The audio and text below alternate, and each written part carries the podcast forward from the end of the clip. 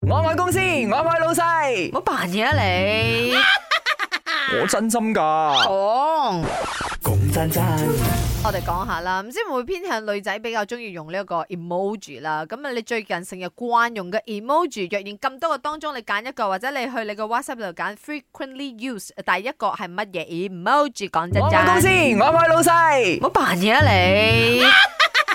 我真心噶。講。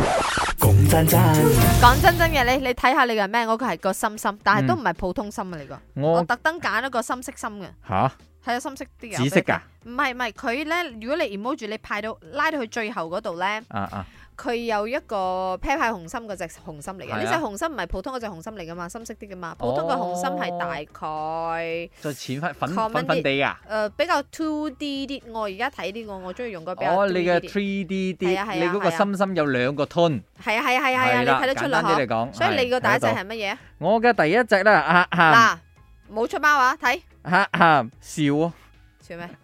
啊，有兩滴眼淚嘅打斜嘅啊笑，呢個佢哋啊話咧係大叔至用噶，唔係啦，我覺得呢個你唔係開大叔心嘅笑嘛，有笑得咁開心咩？我相信你啊有打呢個 emoji 嘅時候，你面目係冇表情嘅。係窿嘅，尤其是回覆老細 嘅時候， OK，講真真啊，你閒時最中意用乜嘢 emoji？原因又係咩？哇，使唔使咁多？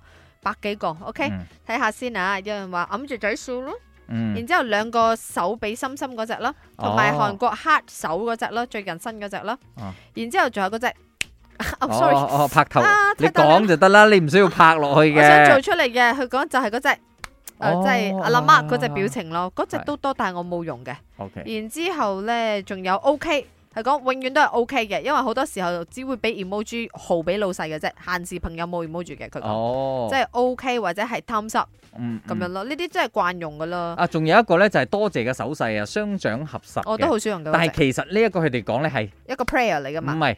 佢其實真正嘅啊 High five 啊 emoji 係 high five，咁佢咪唔失敗係咯，真佢唔係。係一個感多恩謝哦，因為唔係或感者恩我哋東南亞嘅靠一張見到係兩啦個係手啦掌合埋 一齊就咔係嗰種感覺係啦。啦，仲有反白眼、反白眼、反反白眼、反反反反反，好多都係用反你白仲眼。有手指嗰只咧，我嗱會鍾意一個我喺朋友群成日都用嘅手指，我貪濕嗰只啊嘛。係氹濕嘅 你。有本事而家 type 入去，我嗰度留言有百幾個刷刷啊係刷嘛睇到，因為咁得意嘅呢個呢個係咩？ Tracy，佢最用嘅最常用嘅 emoji 係蝴蝶、魷魚、火把、紫色心心，哦，佢賣食嘅，啱啱好，唔似飲酒，咪啱 check no。